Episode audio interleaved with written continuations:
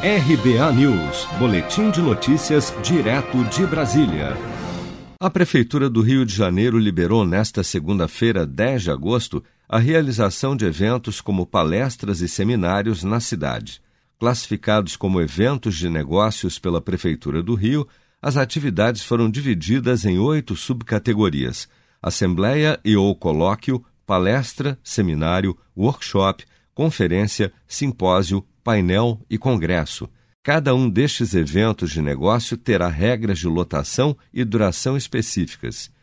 De acordo com a Prefeitura da capital carioca, o segmento possui perfil de risco e relevância econômica similar ao de outras atividades já flexibilizadas durante a fase 5 do Plano de Retomada da cidade do Rio de Janeiro.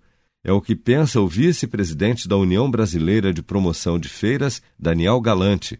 Na opinião de Galante, se os shoppings estão abertos, os eventos também poderiam. A partir da hora que o shopping pode operar, esses eventos deveriam poder operar, porque somos mais seguros que o shopping. Como eu estava explicando, a gente tem controle da pessoa muito antes dela chegar. A pessoa não está passando na rua e entra na feira. A realização de mais de duas mil feiras e eventos de negócios todos os anos interfere diretamente no desempenho comercial e nas atividades de ao menos 50 segmentos macroeconômicos do país e segundo o diretor do Transamérica Expo Center em São Paulo, Alexandre Marcílio, mais de 170 mil brasileiros que trabalham na área aguardam a liberação dos governos locais para retomarem as suas atividades.